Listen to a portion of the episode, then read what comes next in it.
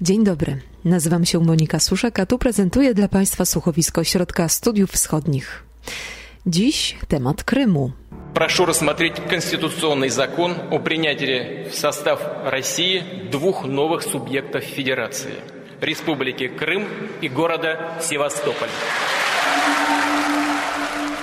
Siedem lat temu prezydent Władimir Putin podpisał traktat o przyjęciu Republiki Krymu do Federacji Rosyjskiej oraz federalną ustawę konstytucyjną o utworzeniu w Federacji Rosyjskiej dwóch nowych podmiotów Republiki Krymu i Sewastopola.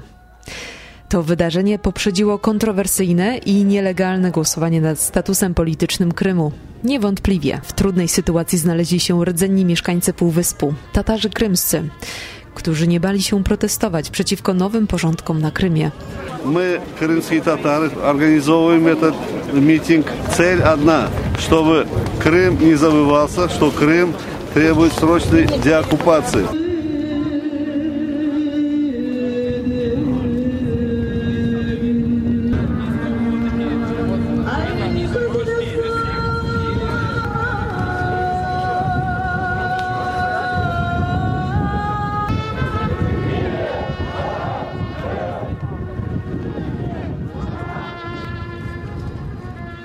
Deportacja, wygnanie, aneksja i represje. To tragiczny cykl historii Tatarów krymskich. Międzynarodowa publiczność mogła słyszeć o przyjęciu Krymu w 2014 roku przez, tu cudzysłów, małych, zielonych ludzików. Ale niekoniecznie śledziła to, co wydarzyło się od tamtego czasu. I nawet obecnie często nie jesteśmy świadomi konkretnych przypadków zatrzymań, tortur czy pokojowego ruchu oporu. Rosja celowo tłumi niezależne media, aby zapobiec podważeniu rosyjskiej narracji dezinformacyjnej, że Krym został słusznie zwrócony Rosji i że mieszkańcy Krymu poparli ten ruch. O aktualnej sytuacji na Półwyspie, losie Tatarów krymskich oraz relacji na linii Ukraina-Krym-Rosja omówi Mariusz Marszewski, analityk Ośrodka Studiów Wschodnich Zespołu Turcji, Kaukazu i Azji Centralnej.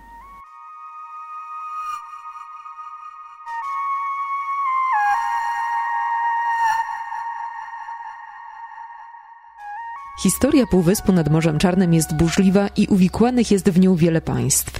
To właśnie w krymskiej Jałcie Józef Stalin w 1945 roku dzielił Europę, a w 1954 Nikita Chruszczow oddał Krym radzieckiej Ukrainie. To wiek XX, ale wcześniejsze stulecia nie były wcale spokojniejsze. Od połowy XV wieku Krym ze stolicą w Bakczysaraju był we władaniu Hanatu Krymskiego, powstałego na wskutek rozpadu Imperium Tatarskiego założonego przez Chingis Hana. Hanat Krymski przez stulecia był obszarem wielokulturowym. Zamieszkiwali je Tatarzy muzułmanie, ale także prawosławni Grecy, Ormianie, Krymczacy czy Karaimi. Ale w dziejach Krymu polityka miesza się z mitologią według XVIII-wiecznej rosyjskiej propagandy. Krym był w czasach antycznych zamieszkiwany przez plemię Taurów. Taurowie spokrewnieni byli zaś ze Scytami, a od nich z kolei wywodzili się według legendy Rosjanie.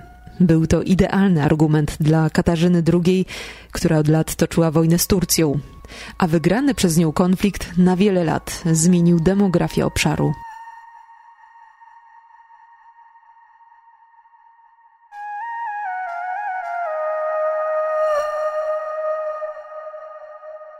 Proces zmian demograficznych na Krymie zaczął się w 1774 roku po pokoju w e, Kuciuk-Kajnardży. Mariusz Marszewski. Kiedy to Katarzyna II Wielka określiła się jako protektor chrześcijan krymskich, a na Krymie mieszkało mnóstwo chrześcijan. Hanat krymski był wielowyznaniowy, wieloetniczny. Ta nasza wizja Tatarów, przede wszystkim napadających, porywających ludzi w jasy, czyli na niewolników, czy jakąś tam sił militarnej, to jest jedno, ale to było kwitnące kulturowo i handlowo państwo którą ogromną rolę odgrywali chrześcijanie, e, mówiący rozmaitymi e, faktycznie dialektami ówczesnego języka krymsko-tatarskiego, tylko ich język różnił się od języka muzułmanów, ale faktycznie to był ten sam język. I ta ludność z uwagi na tą protekcję Katarzyny II miała zostać wysiedlona na obszary panowania rosyjskiego. I to jest też efekt też zwiększenia się ilości Tatarów krymskich, ponieważ ci ludzie mieszkali tam od stuleci. Często ta ludność nawet była pochodzenia gockiego. W starożytności na, na Krymie mieszkali Goci, których znamy z historii zupełnie innych obszarów Europy. Natomiast ten germański lud Gotów, on mieszkał przez pewien czas na Krymie i osadnictwo gockie resztki jego było widoczne jeszcze w XVI wieku. No i te resztki Gotów, Greków, może jakichś włoskich, genueńskich osadników, był okres tworzenia faktorii genueńskich na, na Krymie, Ormian, one zaczęły po tym pokoju w Kuczuk-Kajnardży, żeby nie wyjechać do Rosji, zaczęły masowo przyjmować islam. Po to, żeby nie porzucać swojej ziemi, na której były od setek lat. I to naprawdę było senstwo bardzo głębokie. Te dokumenty historyczne pokazują, że tam w drugiej połowie XVIII wieku, tuż przed wejściem Rosji, procent chrześcijan i muzułmanów ulegał odwróceniu w tych samych wioskach często. No to też krymscy byli traktowani w różny sposób. No przede wszystkim imperium starało się zagospodarować świeży nabytek terytorialny. Cała idea wejścia w drugiej połowie XVIII wieku nad Morze Czarne, z czym było powiązane e, odbijanie tych terenów, zabieranie ich Turkom, była związane z ideą dojścia do Stambułu, czyli do, do Konstantynopola, rechrystianizacji tego obszaru, deislamizacji tego obszaru i powrotu jego do swojej greckiej, starożytnej, chrześcijańskiej, prawosławnej historii. Stąd to nazewnictwo, zmiany demograficzne, Jeden z y, amerykańskich badaczy tego obszaru nazwał to po prostu wielką prawosławną rekonkwistą chyba. Natomiast nie wyganiano wszystkich, formy nacisku były też różne. Przede wszystkim najbardziej taką nielubianą grupą skłanianą do wyjazdu, która najszybciej wyjechała z Krymu, była ta ludność koczownicza, którą nazwano Nogajami też w naszej części Europy, która zajmowała się polowaniami na niewolników i która była w luźnej relacji z, z Hanatem Krymskim, z Bachczysarajem, próbowała zakładać własne organizmy państwowe i koczowała na tym obszarze stepu właściwie poza samym Krymem, trochę w części stepowej Krymu. I Nogajowie byli, byli potomkami tej, tej ludności, która dotrwała do naszych czasów i oni byli traktowani najgorzej. Uważani byli za najmniej potrzebny dla imperium materiał ludzki z, z punktu widzenia tej imperialnej nomenklatury. Te ziemie miałyby zostać otwarte pod kolonizację rolniczą, tak się stało. I oni najszybciej wyjechali i oni osiedli się albo na Bałkanach, gdzie zresztą też koczowali, przy morskich terenach nadmorskich y, dzisiejszej Rumunii i Bułgarii.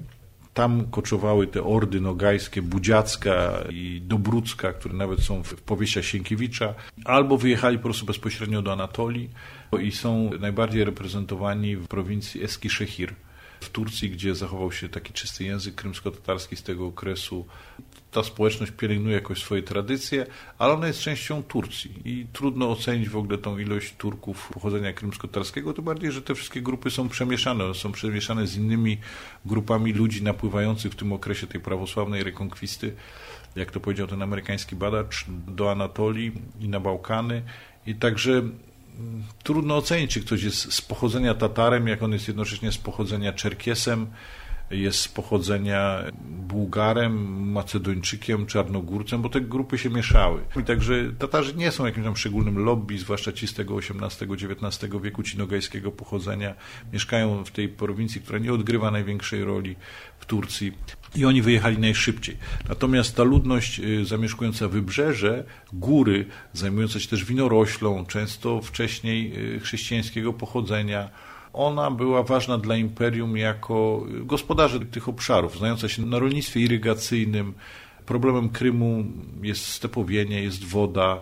To są skomplikowane technologie uprawy ziemi w korzystnym klimacie, ale bez wody. Gdzie woda jest w deficycie, gdzie trzeba o wodę dbać i ta ludność krymsko-tatarska, tworzącego się przez wieki narodu krymsko-tatarskiego, ona bardzo dobrze się na tym znała. I koczownicy imperium byli niepotrzebni albo byli słabo potrzebni. Mieli otworzyć miejsce, mieli odejść i mieli zostać zastąpieni słowiańskim rolnikiem. Tam no, kolonizowano te obszary nawet Serbami, Bułgarami, którzy uciekali z kolei spod panowania tureckiego. Natomiast wybrzeże i góry i trochę stepowy Krym zostawiono tam ludność autochtoniczną, ale jej odsetek cały czas się zmniejszał i tu duże znaczenie miały konflikty. W momencie, kiedy na Krymie czy w okolicach Krymu pojawiała się stopa nieprzyjacielskiego żołnierza, to z punktu widzenia władz rosyjskich taka muzułmańska społeczność w tak strategicznym, ważnym miejscu, no bo to od razu się stało miejscem odpoczynku. No Rosja to jest jednak kraj położony na obszarach średnio nadających się do zamieszkania, gdzie jest zimno, gdzie jest wieczna zmarzlina, gdzie, gdzie zima trwa przez większą część roku. Teraz jest są zmiany klimatyczne, to aż tak bardzo tego nie widać, ale no, w poprzednich wiekach to było dużo bardziej dokuczliwe. I, I nagle można było wyjeżdżać nad Morze Czarne, do miejsc, gdzie są lecznicze wody, gdzie jest bardzo dobry klimat, piękne krajobrazy, znakomite powietrze. No i Tatarzy krymscy coraz bardziej byli taką ludnością obsługującą tych wczesnych, powiedzmy, rosyjskich turystów z elity. I ich liczba też się zmieniała, bo coraz większa ilość ludności słowiańskiej no, te ziemię kolonizowała. I tak przez wieki ten procent Tatarów się coraz bardziej zmniejszał, a konflikty powodowały, że władza naciskała, żeby oni wyjeżdżali, bo obawiała się ich nielojalności. I tutaj duże znaczenie na przykład odegrała wojna krymska, przede wszystkim konflikty z Turkami, kiedy władza w, w Petersburgu zaczynała ich postrzegać jako obcą agenturę, jako agenturę turecką, jako poddanych cara stosunkowo niedawnej daty, świeżej proweniencji, którzy mogą się jakoś zbuntować, mogą służyć Turkom, przy czym Tatarzy krymscy jednak na ogół byli lojalni, natomiast y, byli traktowani w sposób podejrzliwy. I, I, ta ich emigracja była raczej stymulowana niż hamowana przez władze, chociaż w krymsko-tatarskiej historiografii, kanonach historiografii stworzonej w dużej mierze przez y, takiego dysydenckiego, opozycyjnego historyka Wozgrina. No jest to przedstawiane jako celowa i planowa czystka etniczna ze strony władz rosyjskich. No trzeba podkreślić, że to jest różnie, w różnych okresach, z różnym natężeniem przez różnych urzędników. Dużo bardziej taka sytuacja miała miejsce na Kaukazie, kiedy rzeczywiście w dużej mierze wygnano Czerkiesów z, z, z Kaukazu Północnego, gdzie też oczyszczono te wybrzeże z, z, z ludności autochtonicznej tam, gdzie na przykład jest Soczi i wyczyszczono też z historii w dużej mierze. Na Krymie to, to było słabiej, dlatego też, że wojna o Krym i konflikty nie miały tak krwawego i wyczerpującego dla imperium charakteru, jak wojna z Czerkiesami w XIX wieku.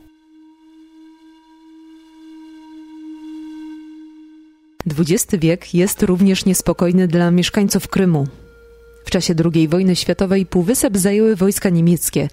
W 1944 roku Armia Czerwona odbiła Krym, a ludność krymsko-tatarską oskarżono o kolaborację z Niemcami. Następstwem tego była wielka akcja wysiedleńcza.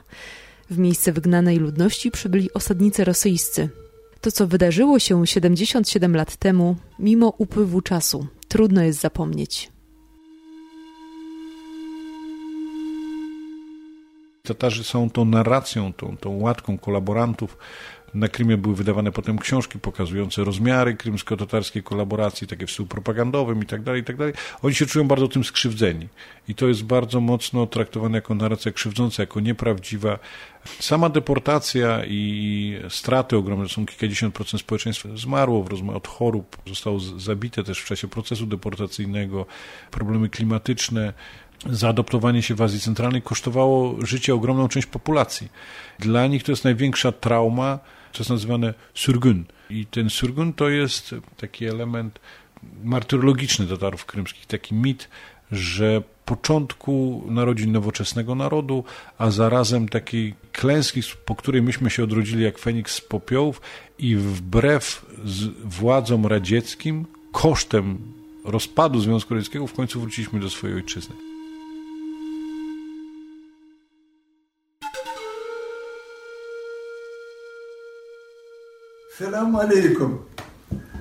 Nazywam się Mustafaev. Urodziłem się w 1929 roku w wiosce nazywanej Tatar Osman, niedaleko Bakczesaraju. W wiosce było 33 Tatarów i to w większości była moja rodzina. Pamiętam moją wioskę, wiosenną zieleń dookoła z krystalicznie czystą rzeką. W tym dniu, w dniu wygnania, nie było jeszcze świtu, kiedy trzech sowieckich żołnierzy zastukało do drzwi. Pamiętam mojego ojca. Walenie do drzwi, szarpnięcie i weszli. Zobaczyłem trzech żołnierzy z karabinami. Patrzyli się na nas. Jeden z nich był bardzo wysoki. Pratik büyük boylu oficer. O bizge aytdı ki Pamiętam też moją matkę, była bardzo blada ze strachu. Chorowała na astmę. Nagle bardzo źle się poczuła. Byliśmy w szoku, nikt nie był w stanie nic zrobić. Mieliśmy tylko 15 minut na spakowanie się. Co mogliśmy zabrać w tak krótkim czasie? Mały bochenek chleba, suszone jabłka, gruszki i kilka garści orzechów włoskich. Armut.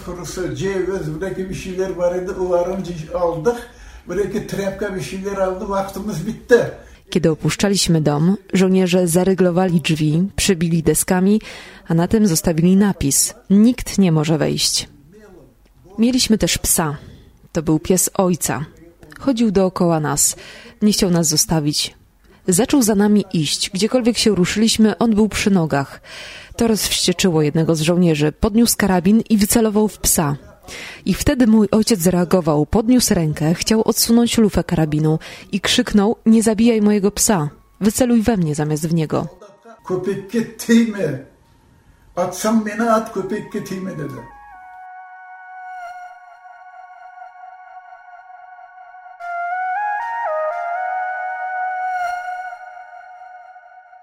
Do Uzbekistanu wysłano ponad 151 tysięcy deportowanych Tatarów krymskich. Reszta ludności została wywieziona do m.in. Kazachstanu czy Tadżykistanu. Śmierć Stalina w 1953 roku wzbudziła nadzieję wśród Tatarów krymskich na powrót do swojej ojczyzny. Śmiałości nabrano jednak dopiero w połowie lat 60., kiedy dekretem Prezydium Rady Najwyższej ZSRR Tatarom krymskim pozwolono osiedlać się na całym terytorium Związku Radzieckiego. Jednak przywódcy regionu krymskiego natychmiast otrzymali od Moskwy rozkaz, aby wszelkimi możliwymi sposobami uniemożliwić powrót deportowanych do ojczyzny. Problemy z osiedleniem się w swojej rodzinnej miejscowości miał Musa Mamów, który do wsi Beszekterek pod Symferopolem powrócił w połowie lat 70. Ale powrót na rodzinną ziemię nie był wcale taki łatwy. I mimo, że terytorium Krymu należało do jurysdykcji Ukrainy, to wszystkie sprawy związane z Tatarami krymskimi były rozwiązywane na najwyższym szczeblu w Moskwie. Musa Mamów wraz z żoną i trójką dzieci zamieszkali w niewielkim domu pod Symerfopolem. Oboje zaczęli ubiegać się o meldunek oraz pozwolenie na pracę, jednak bezskutecznie. Mężczyzna zamiast dokumentów został aresztowany i skazany na dwa lata łagru za niedopełnienie obowiązku meldunkowego i przebywanie na Krymie. Podobne zarzuty spotkały jego żonę i jedną z córek, która bez ważnego paszportu nie mogła dalej przebywać w ojczyźnie. Było lato 1978 roku. Musa Mamów wyszedł ze swojego domu w kierunku policjanta czekającego na niego przed bramą. Miał zostać zebrany na posterunek, na przesłuchanie i prawdopodobnie aresztowany za naruszenie reżimu paszportowego. Ale Musa miał plan. Wcześniej oblał się benzyną, a wychodząc przed dom minął starszego syna. Kiedy wróciłem ze szkoły do domu, tata przyszedł obok mnie. Poczułem zapach benzyny. Zobaczyłem, że w rękach ma zapałki. Musnąłem jego rękę i szepnąłem: Tato, nie trzeba. Ale on odsunął ją. Podniósł zapałkę i zaczął płonąć. Od razu.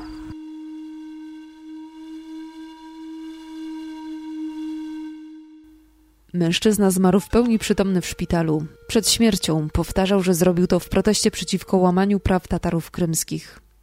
Mimo usilnych starań władz, śmierć mężczyzny była szeroko komentowana nie tylko na Krymie. Tatarzy krymscy masowo zaczęli powracać do ojczyzny 10 lat po tym wydarzeniu, próbując na nowo odbudować swoje poczucie tożsamości na Krymie.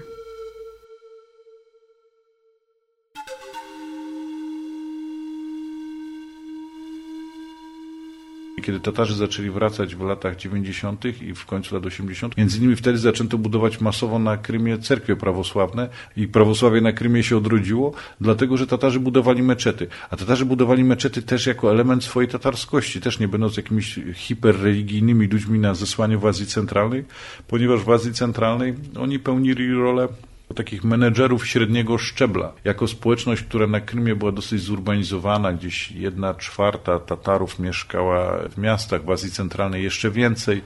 I oni byli y, inżynierami niższego szczebla, nauczycielami rosyjskiego, nomenklaturą partyjną, sekretarzami partyjnymi, ale znowuż niższego szczebla, pełnili rolę takich brokerów kulturowych, pośredników pomiędzy miejscową ludnością centralnoazjatycką, uzbecką, głównie uzbecką, też kirgiską, kazachską, zależy gdzie, ale głównie uzbecką. Większość trafiła do Uzbekistanu lub na obszary zamieszkane przez Uzbeków w sąsiednich republikach centralnoazjatyckich i, i ludnością rosyjską, która pełniła wyższe stanowiska kierownicze. Oni tłumaczyli polecenia Rosjan zarządzanym centralnym Azjatom, Uzbekom i innym miejscowym społecznościom, Tadżykom. I na odwrót tłumaczyli, dlaczego nie można czegoś zrobić, dlaczego coś spowoduje sprzeciw społeczeństwa, jakiś bunt załogi w zakładzie przemysłowym. I, i to była ich ważna rola, takich pośredników no jakby islam w tym wszystkim odgrywał średnią rolę, natomiast w dolnych granicach Stanów Średnich. Natomiast okazał się ważny na Krymie, bo był elementem mm, identyfikacji narodowej, tożsamości, naszej tatarskości i też tym, co zapamiętano takim ostatnim fleszem z zapamiętanym z powrotu z Uzbekistanu, kiedy w Uzbekistanie właśnie zaczął się boom na otwieranie meczetów, na identyfikowanie się Uzbeków z islamem, na modlitwy, na, na powrót do religijności, ale rozumianej też jako afirmację własnej tożsamości narodowej, uczuć narodowych, budowy niepodległego Uzbekistanu i tą erupcję mieszaniny religii i, i polityki i, i, tożsamości narodowej, też widoczną w innych krajach y, i regionach świata postkomunistycznego. No to również było widoczne w naszej ojczyźnie, w innych na przykład krajach katolickich. Tatarzy krymscy wracali z poczuciem, że Uzbecy robią coś dla siebie, dla własnej tożsamości, dla własnego państwa, budują w jakiś sposób, odzyskują tą narodową tożsamość, język, religię. I oni wrócili, będąc średnimi muzułmanami, średnio mówiąc po krymsko-tatarsku, z uwagi na te procesy asymilacyjne i funkcjonując w imperialnej hierarchii Związku Radzieckiego jako to, to ogniwo pośredniczące, wrócili na Krym z takim poczuciem, że jeżeli to tak ma być, to ma być trochę tak jak w tym Uzbekistanie, z którego musieliśmy wyjechać. Nie tylko na skutek ogromnych uczuć narodowych, tęsknoty za Krymem, ale też dlatego, że był to okres, że to państwo zaczęło być w pewnym momencie z punktu widzenia Tatarów krymskich trochę Uzbekistanem dla Uzbeków. Te procesy zostały zahamowane przez prezydenta Karimowa, ale był ten strach, były, były elementy pogromów, były elementy konfliktów, był element ukonstytuowania się twardej, autorytarnej władzy prezydenta Islama Karimowa i Tatarzy krymscy nie do końca znajdowali w tym wszystkim dla siebie miejsce. Oprócz ogromnych, ogromnej tęsknoty za ojczyzną i poczucia ogromnej niesprawiedliwości, która stała się podstawą budowy ruchu narodowego, związaną z tym, że Tatarom nie dano wrócić do ojczyzny w 1956 roku. Odmowa Moskwy na powrót Tatarów krymskich wynikała nie tylko z chęci zaspokojenia nowych rosyjskich osadników na Krymie, którzy jakby nie patrząc byli wrogo nastawieni do powrotu, ale ze względów ekonomicznych. Pozwolenie na powrót diaspory negatywnie odbiłoby się również na gospodarce Azji Środkowej. Ale oczywiście te restrykcyjne zakazy nie dotyczyły wszystkich wysiedlonych. Destalinizacja była związana z tym, że większość narodów deportowanych mogła wrócić, ale niektóre nie mogły wrócić. Wrócili Czeczeńcy, wrócili Karaczajowie, wrócili Bałkarzy, ale nie mogli wrócić na przykład Koreańczycy, Niemcy nadwołżańscy, deportowani też Polacy. No, Koreańczycy, Niemcy nadwołżańscy czy, czy, czy, czy Polacy, no odpowiedź, którą można było to sobie wytłumaczyć, czy władza radziecka jakoś to tłumaczyła, no ale te społeczności mają ojczyznę poza Związkiem Radzieckim. Jak chcą gdzieś wracać, to mogą wrócić do siebie. Choć miały własną autonomię. Tatarzy krymscy takiej y, ojczyzny nie posiadali. Co prawda pojawiały się napomknienia, że może to być dla nich Turcja i tak dalej. Próbowano jakoś ten problem rozwiązać na miejscu. Z różnych przyczyn nie dano powrócić Tatarom krymskim. Mówi się o inicjatywach władz różnego szczebla w Związku Radzieckim związanym ze strategicznym położeniem Krymu, związanym z położeniem Krymu jako miejscem nie tylko poligonów wojskowych czy, czy, czy baz lotniczych, ale mm, położonym nad, brzeżem, nad brzegiem Morza Czarnego, nasłuchowych stacji radiolokacyjnych itd., tak itd., tak ale też z tego powodu, że e, ziemie tatarskie zostały przeznaczone pod kurorty, pod e, ośrodki wypoczynku partyjnych, dla partyjnych bonzów. Ich, ich nieruchomości zostały przeznaczone też, rozdane w jakiś sposób też wysokiej rangi mm, emerytom partyjnym, wojskowym, milicyjnym, ze służb specjalnych, ponieważ specyfika jakby tej społeczności słowiańskiej Krymu, czy rosyjskiej, ukraińskiej polegała również na tym, że jej też pozytywnej relacji z Rosją jako spadkobierczynią Związku Radzieckiego, pozytywnej relacji z radziecką przeszłością, odwrotną zupełnie niż Tatarów krymskich, wynikała z tego, że mm, ta społeczność w sporej części rekrutowała się z emerytów z pionu bardzo lojalnego wobec państwa, właśnie tak jak wymieniłem, milicyjnego, wojskowego, partyjnego, służb specjalnych, KGB, którzy w nagrodę za dobrą służbę państwu, niekoniecznie w Związku Radzieckim pieniądze były jakąś wartością. To było państwo nieoparte na gospodarce rynkowej czy, czy, czy pieniądzu, ale ważnym elementem było to, że można było dać jakiś przywilej. I przywilejem było mieszkanie dacza na Krymie, działka na Krymie, możliwość spędzenia reszty życia na Krymie, czyli dana osoba ciężko pracowała dla państwa i w nagrodę mogła spędzić resztę swojego życia już po tym okresie w optymalnych dla zdrowia i kondycji psychicznej warunkach. W klimacie subtropikalnym na południowym brzegu Krymu, tam jest elementy klimatu subtropikalnego lub bardziej na podzwrotnikowego lub bardziej na, na północ, gdzie ten klimat jest nieco łagodniejszy, ale na czymś, co było Rivierą Związku Radzieckiego, Lazurowym Wybrzeżem Związku Radzieckiego, tak jak Lazurowe Wybrzeże we Francji. No i podobnie jak Alain Delon ma tam jakieś nieruchomości, czy inni przedstawiciele elity francuskiej i w ogóle europejskiej, to ta, taką rolę odgrywał Krym. No i też nie bardzo władze w Moskwie i władze na miejscu w innych ośrodkach władzy radzieckiej, też również w Symferopolu, widziały sens tego, żeby przyjeżdżali ludzie, którzy będą mieli jakieś żądania. Są społecznością muzułmańską, którą wysłano do innych muzułmanów, do Azji Centralnej. Azję Centralną traktowano jako taki y, rezerwat trochę, gdzie można różne grupy zesłać, żeby one rozwodniły te bardzo konserwatywne, specyficzne, hierarchiczne, zamknięte i żyjące w własnej kulturze miejscowe społeczności. To, że one były muzułmańskie, to było jedno, ale one odróżniały się bardzo kulturowo i do dzisiaj się odróżniają od mieszkańców Kaukazu czy Krymu czy Powołża, którzy również są muzułmanami, a na te grupy tam wysyłano, żeby, żeby ten, tę Azję Centralną trochę rozbić, zmienić i bardziej sowietyzować. I te grupy wysyłane z zewnątrz, również deportowane, również Tatarzy krymscy mieli pełnić taką rolę i miejscowe władze w Azji Centralnej nie bardzo chciały się też ich pozbyć, no bo oni pełnili swoją rolę. Tu szefem jakiejś stacji zajmującej się naprawą czy remontem traktorów, czy, czy jakimś lokalnym sekretarzem partyjnym był lojalny Tatar krymski. Jak będzie wracał, no to się wszystko zawali ten system, czy w kołchozach, czy gdzieś, no bo oni byli nie do zastąpienia. Byli kierowcami, pełni taką funkcję, używając języka współczesnego, którego się nie używa w opisach Związku Radzieckiego na ogół, taką funkcję kreatywnego managementu i z dużą dozą innowacyjności, co było potrzebne i nikt za bardzo ich nie chciał ani stamtąd wyrzucać, ani u siebie przyjmować. Powroty Tatarów krymskich na Półwysep w końcówce lat 80. i na początku 90. też przyczyniły się do pewnego rodzaju zjednoczenia społeczeństwa.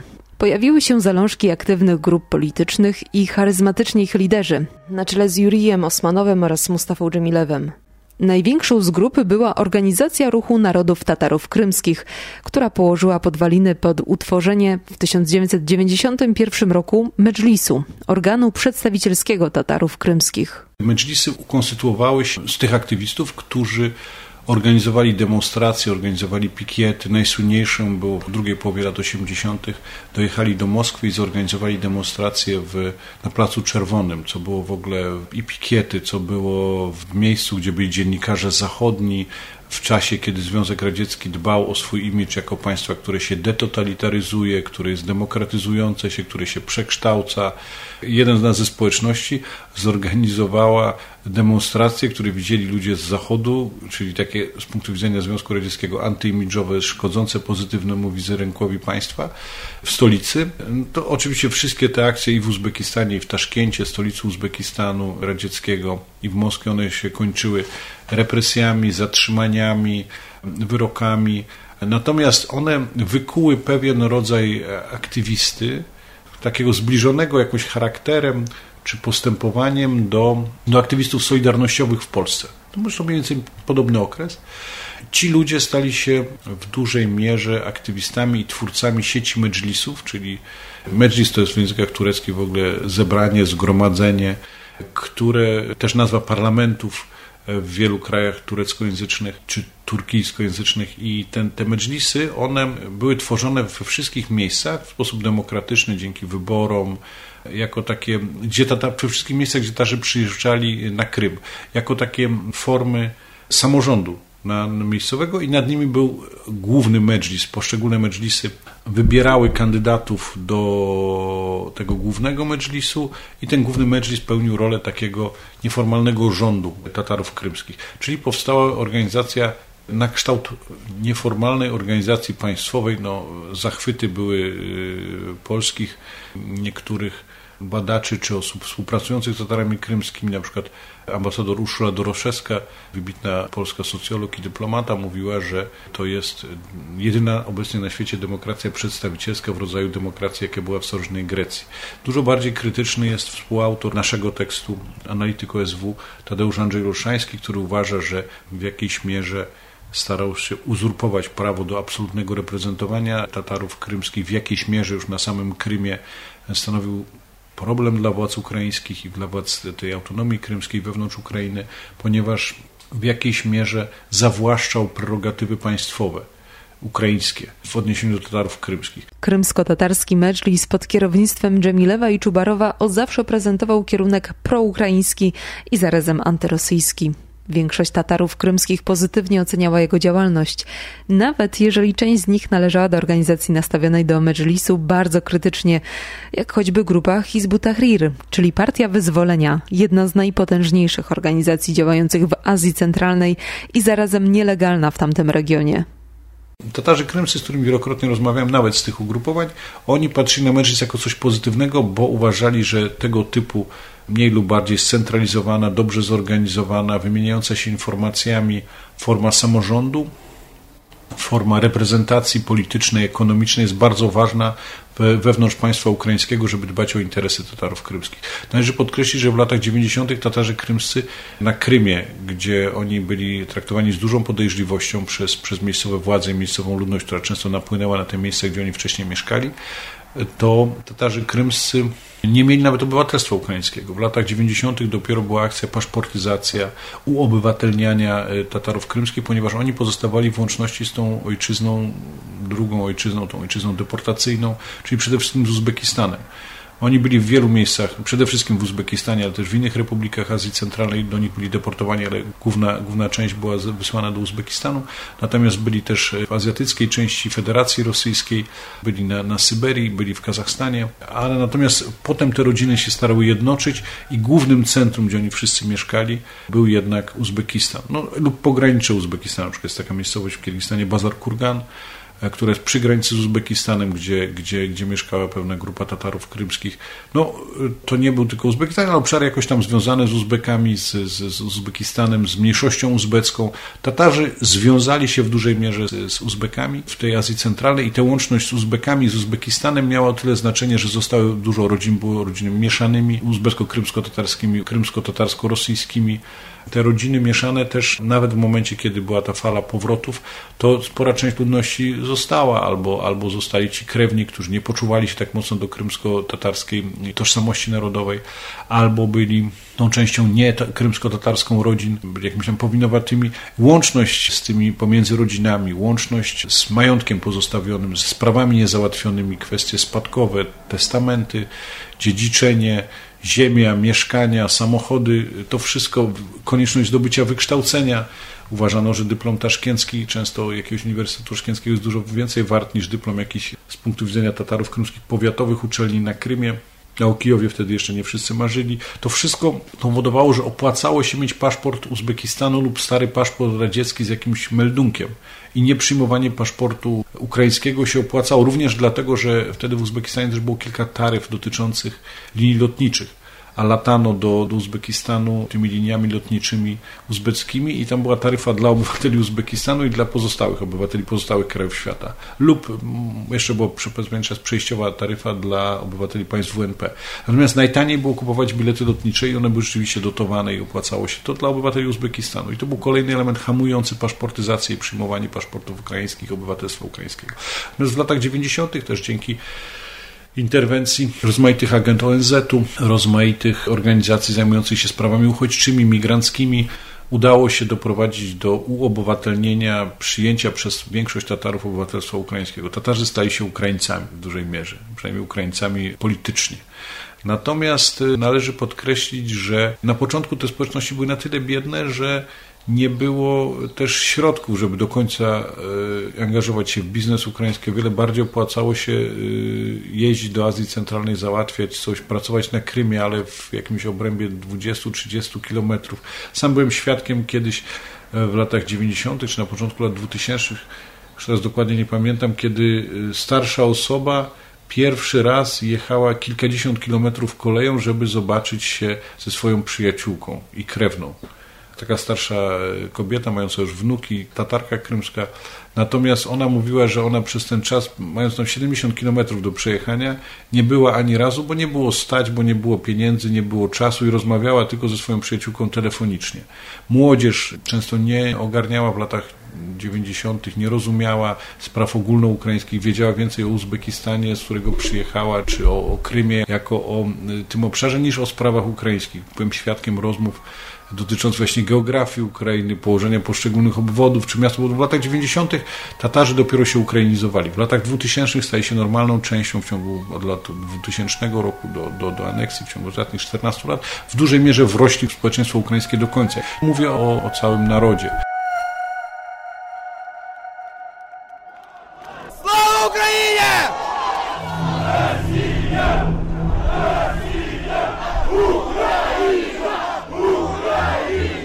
Rok 2014.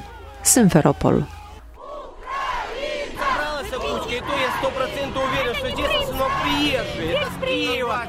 Днепропетровска, Западная Украина не провоцируют. Крым единый, Крым за Россию. Мы приехали сказать вам, что мы с вами, что Крым был и будет украинской землей. Держи. Прошу рассмотреть конституционный закон о принятии в состав России двух новых субъектов Федерации.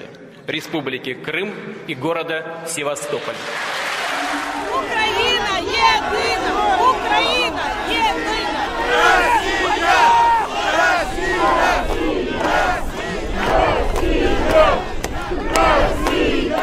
Początek aneksji to była bardzo mocna konfrontacja Tatarów krymskich z Rosją.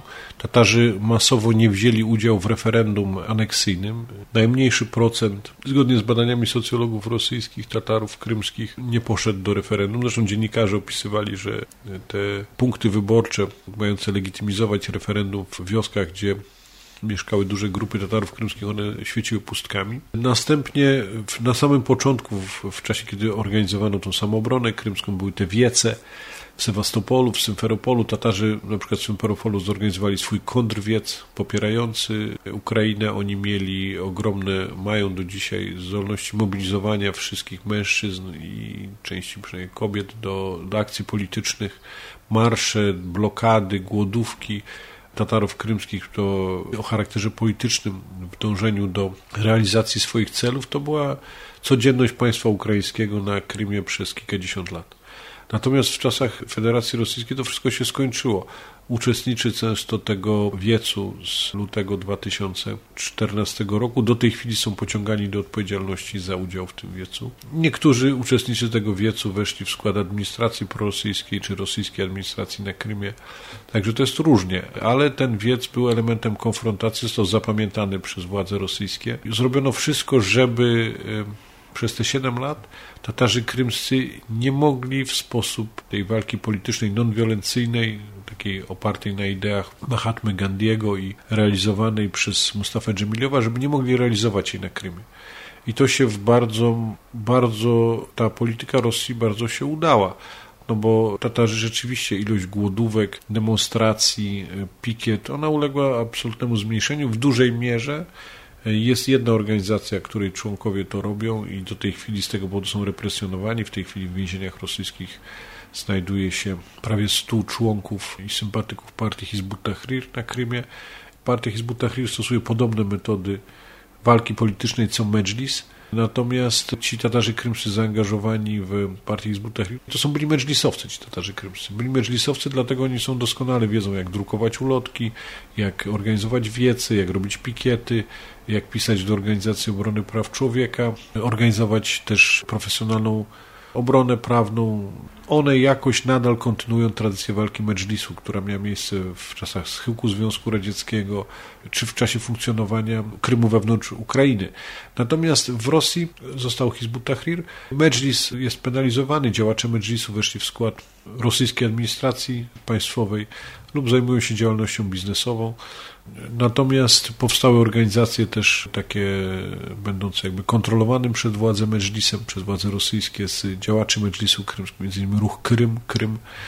Natomiast Tatarzy krymscy, którzy nie weszli w skład tej administracji i nie chcieli poddawać się, ci wybitni działacze Medżlisu, oni wyjechali. Niektórzy byli aresztowani, Między innymi dwóch z nich dopiero z więzienia, to byli w podeszłym wieku działacze zapamiętani z czasów walki Tatarów krymskich o powrót do ojczyzny jeszcze w czasach Związku Radzieckiego. Oni znaleźli się w więzieniu. Ich z więzienia dopiero udało się wyciągnąć dzięki interwencji prezydenta Turcji Recepa Tayyiba Erdogana, który Erdogan stara się być jakoś tam nieformalnym protektorem Tatarów krymskich, ale to są działania o wiele bardziej o charakterze sytuacyjnym, one są o wiele rzadsze i to nie jest y, ten poziom, którego Tatarzy krymscy by oczekiwali. Tego typu naciski, tego typu represje był aresztowany syn Mustafy Dżemiliowa po 2014 roku y, na Krymie.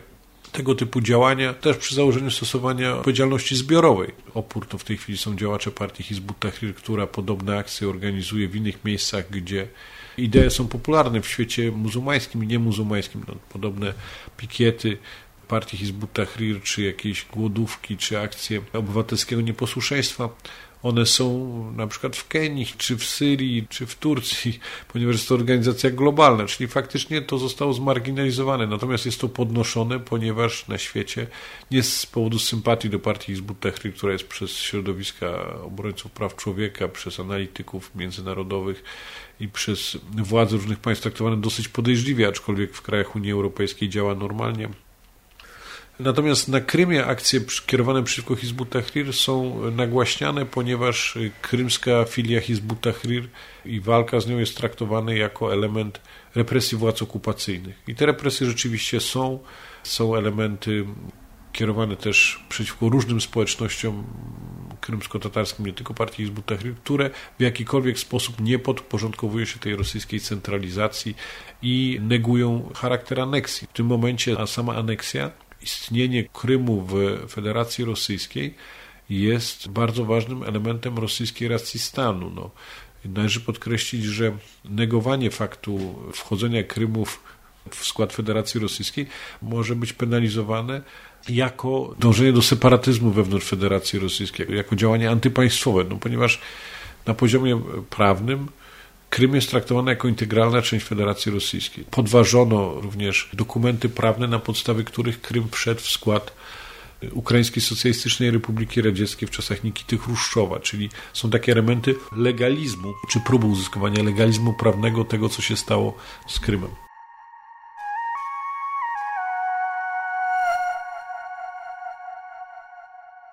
Siedem lat po aneksji Krymu to dla Półwyspu jego mieszkańców nowa rzeczywistość. Po pierwsze zaszły istotne zmiany demograficzne, bowiem po 2014 roku Krym zasiedlili obywatele Federacji Rosyjskiej z innej jej części, m.in. okupowanego Zagłębia Donieckiego.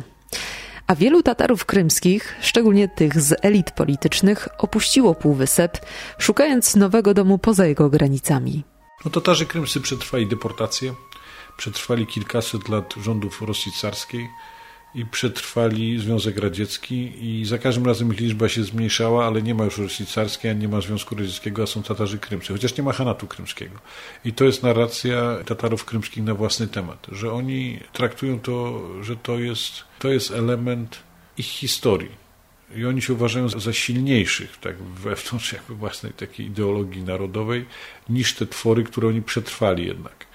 Pomimo tego, że rzeczywiście te machiny biurokratyczne państw, rozmaitych hipostas państw rosyjskich były bardzo mocno skierowane przeciwko nim. Ale oni pamiętają, że w XVI wieku dla nich to jest ważne. Tatarzy krymscy palili Moskwę, był rzeczywiście taki epizod w czasach Hanna Mengli-Gireja i dla nich to jest najważniejsze, że oni jeszcze się odrodzą. Jest takie, taka jakby ideologia Feniksa z popiołów. Natomiast samo istnienie Tatarów krymskich na Krymie dla władzy rosyjskiej jest problematyczne i próbuje się stosować te wszystkie metody, które stosowano wobec muzułmańskiej społeczności północnego Kaukazu i Powąża, czyli ta hierarchia duchowna muzułmańska, która ma być posłuszna wobec władz w Moskwie, rozmaitego rodzaju przywileje o charakterze socjalnym, tworzenie lojalnej elity politycznej, która wchodzi w skład władzy i też z tego tytułu otrzymuje jakieś lukratywne posady i koneksje itd., tak itd. Tak no ale z Tatarami krymskimi tego typu zjawiska mają charakter ograniczony i mimo tego, że nie ma jakiejś otwartej partyzantki, czy nie ma jakichś takich wystąpień jak na Kaukazie Północnym, to jest duża podejrzliwość, jest poczucie, że Tatarzy krymscy nie spełniają tych oczekiwań, nie do końca wchodzą w to wszystko. I nawet jeżeli władze rosyjskie nie podjęły na Krymie masowej akcji represyjnej, to osiągnęły swój cel, polegający na zastraszeniu krymsko-tatarskiej wspólnoty. Represje wobec Tatarów krymskich również w jakiejś mierze dotknęły tej społeczności. Przynajmniej jeden taki przypadek. Była grupa uchodźców z Uzbekistanu, która mieszkała na Krymie w czasach ukraińskich, których władze ukraińskie nie wydały Uzbekistanowi, pomimo to byli Uzbecy etniczni, pomimo nacisków ze strony Uzbekistanu, między innymi dlatego, że społeczność międzynarodowa się jakoś za nimi wstawiła. I jeden z tych uchodźców został teraz na przykład demonstracyjnie zlikwidowany fizycznie przez e, Federalną Służbę Bezpieczeństwa w ramach jakiejś operacji antyterrorystycznej jako aktywny terrorysta.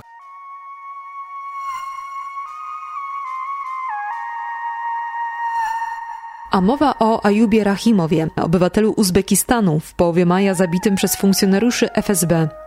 Powodem wizyty był zarzut o przynależność do organizacji Hizb Tahrir, która w Rosji jest uznawana za terrorystyczną.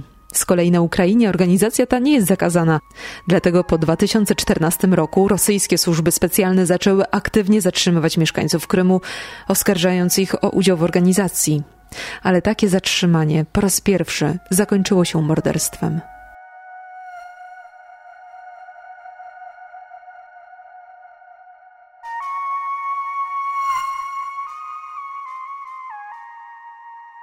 Мы находимся в доме недавно убитого Аюба Рахимова. Напомним, что вчера в двух регионах Крыма проходили обыски. Это в доме самого убитого Аюба Рахимова, где была его жена Сахиба Бурханова i dwoje małoletnich dzieci. Niewiele wiadomo o samym mężczyźnie. Pracował na budowach, miał żonę i dwójkę dzieci. Był pobożny i uczynny. W wolnym czasie przygotowywał posiłki dla biedniejszych od siebie. Tak o mężczyźnie mówią ci, którzy po jego śmierci przyszli pod dom, pomodlić się za niego i okazać solidarność. To był człowiek, który piekł chleb i rozdawał potrzebującym, bez względu na to, kto go poprosił o pomoc, nigdy jej nie odmawiał. Można o nim powiedzieć, że dawał ludziom dobro. Po pierwsze, karmił głodnych, po drugie, dawał wsparcie, że wszystko będzie dobrze.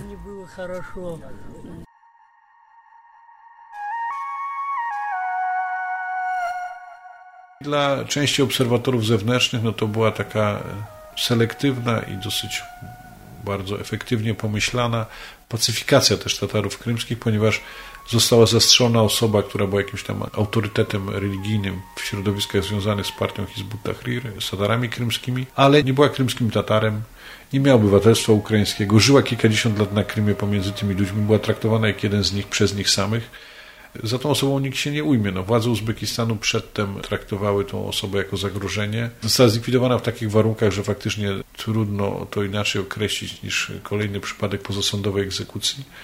Natomiast medialnie zostało to przedstawione jako kolejny sukces w wojnie z terroryzmem. Natomiast faktycznie celem było zastraszenie społeczności krymsko-tatarskiej. Społeczności krymsko-tatarskiej, dla której było oczywiste, że skoro tak można postąpić z szanowanym Uzbekiem, to tak można postąpić z każdym z nich. Bo to wynika z braku świadomości, że dla Federacji Rosyjskiej w sytuacji aneksji Krymu, niejasnej tak naprawdę do końca sytuacji prawnej Tatarów krymskich, obserwatorów międzynarodowych skierowanych na Krym i społeczności międzynarodowej, taka akcja z Tatarem krymskim byłaby dużo trudniejsza. Natomiast Tatarzy krymscy często tego nie rozumieją i tam były dodatkowe elementy takiego nacisku emocjonalnego mającego służyć budowie atmosfery strachu, czyli żona tego zastrzelonego uchodźcy miała zostać deportowana do Uzbekistanu, a dzieci miały zostać oddane do domu dziecka. Dla Tatarów, dla których wartości rodzinne są najważniejsze, to tego typu pokazowa pacyfikacja miała ogromne znaczenie. I takich sytuacji jest bardzo dużo. otwiera tę oktawę niestety smutnego okresu dla Tatarów krymskich zabójstwo Ryszata Amietowa, no a kończy właśnie takich bardzo demonstracyjnie przemocowych elementów to zabójstwo tego uzbeckiego uchodźcy. I to powoduje, że tego typu działania osiągają swój sukces, bo paraliżują wolę oporu Tatarów krymskich, z którą musiał się zderzać i Związek Radziecki, i państwo ukraińskie, i władze Uzbekistanu radzieckiego, i władze radzieckie Ukrainy, i władze radzieckiej Rosji. I to wszystko reżim Putina dosyć umiejętnie neutralizuje. Ale nie tylko poprzez represje. Władze rosyjskie w ramach pozyskiwania mieszkańców Krymu starają się spełniać wybrane oczekiwania części Tatarów dotyczących kwestii językowych, religijnych, mieszkaniowych czy własnościowych.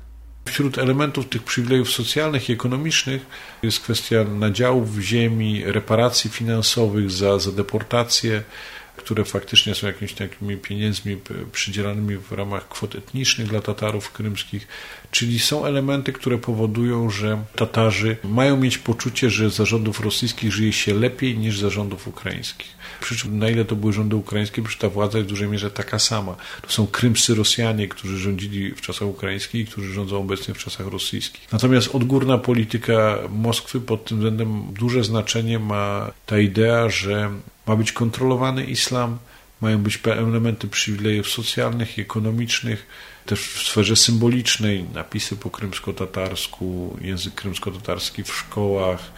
Natomiast różnie to wygląda, bo nazwy są po krymsko-tatarsku, których nikt nie używa. Język krymsko-tatarski w szkole jest ale w formie coraz bardziej fakultatywnej. Naciski są, żeby dzieci nie uczyły się krymskotarskiego, pokazywanie, że krymskotarski do niczego się nie przydaje, co jest nieprawdą, bo znajomość krymskotarskiego który jest bardzo podobny do języka urzędowego w Turcji, otwiera drogę na przykład do posługiwania się językiem tureckim i funkcjonowania w życiu politycznym, gospodarczym, ekonomicznym, społecznym Turcji, która jest ogromnym krajem z bardzo sprawnie działającą przynajmniej w niektórych aspektach gospodarką, chociażby w turystyce, w biznesie. Biznes turecki jest obecny na Krymie, ale pokazuje się, że to jest element zacofania, element niepotrzebny. Mimo, że nominalnie rozszerza się areał kształcenia w języku krymsko-tatarskim, to faktycznie ono jest na coraz gorszym poziomie, to wykształcenie jest coraz bardziej selektywne. Na papierze ta liczba szkół z krymsko-tatarskim jest coraz większa, faktycznie wewnątrz tych szkół ta nauka krymsko-tatarskiego jest coraz, coraz gorszym poziomie i coraz bardziej fakultatywna i coraz bardziej z elementem dekoracyjnym, a nie faktycznym.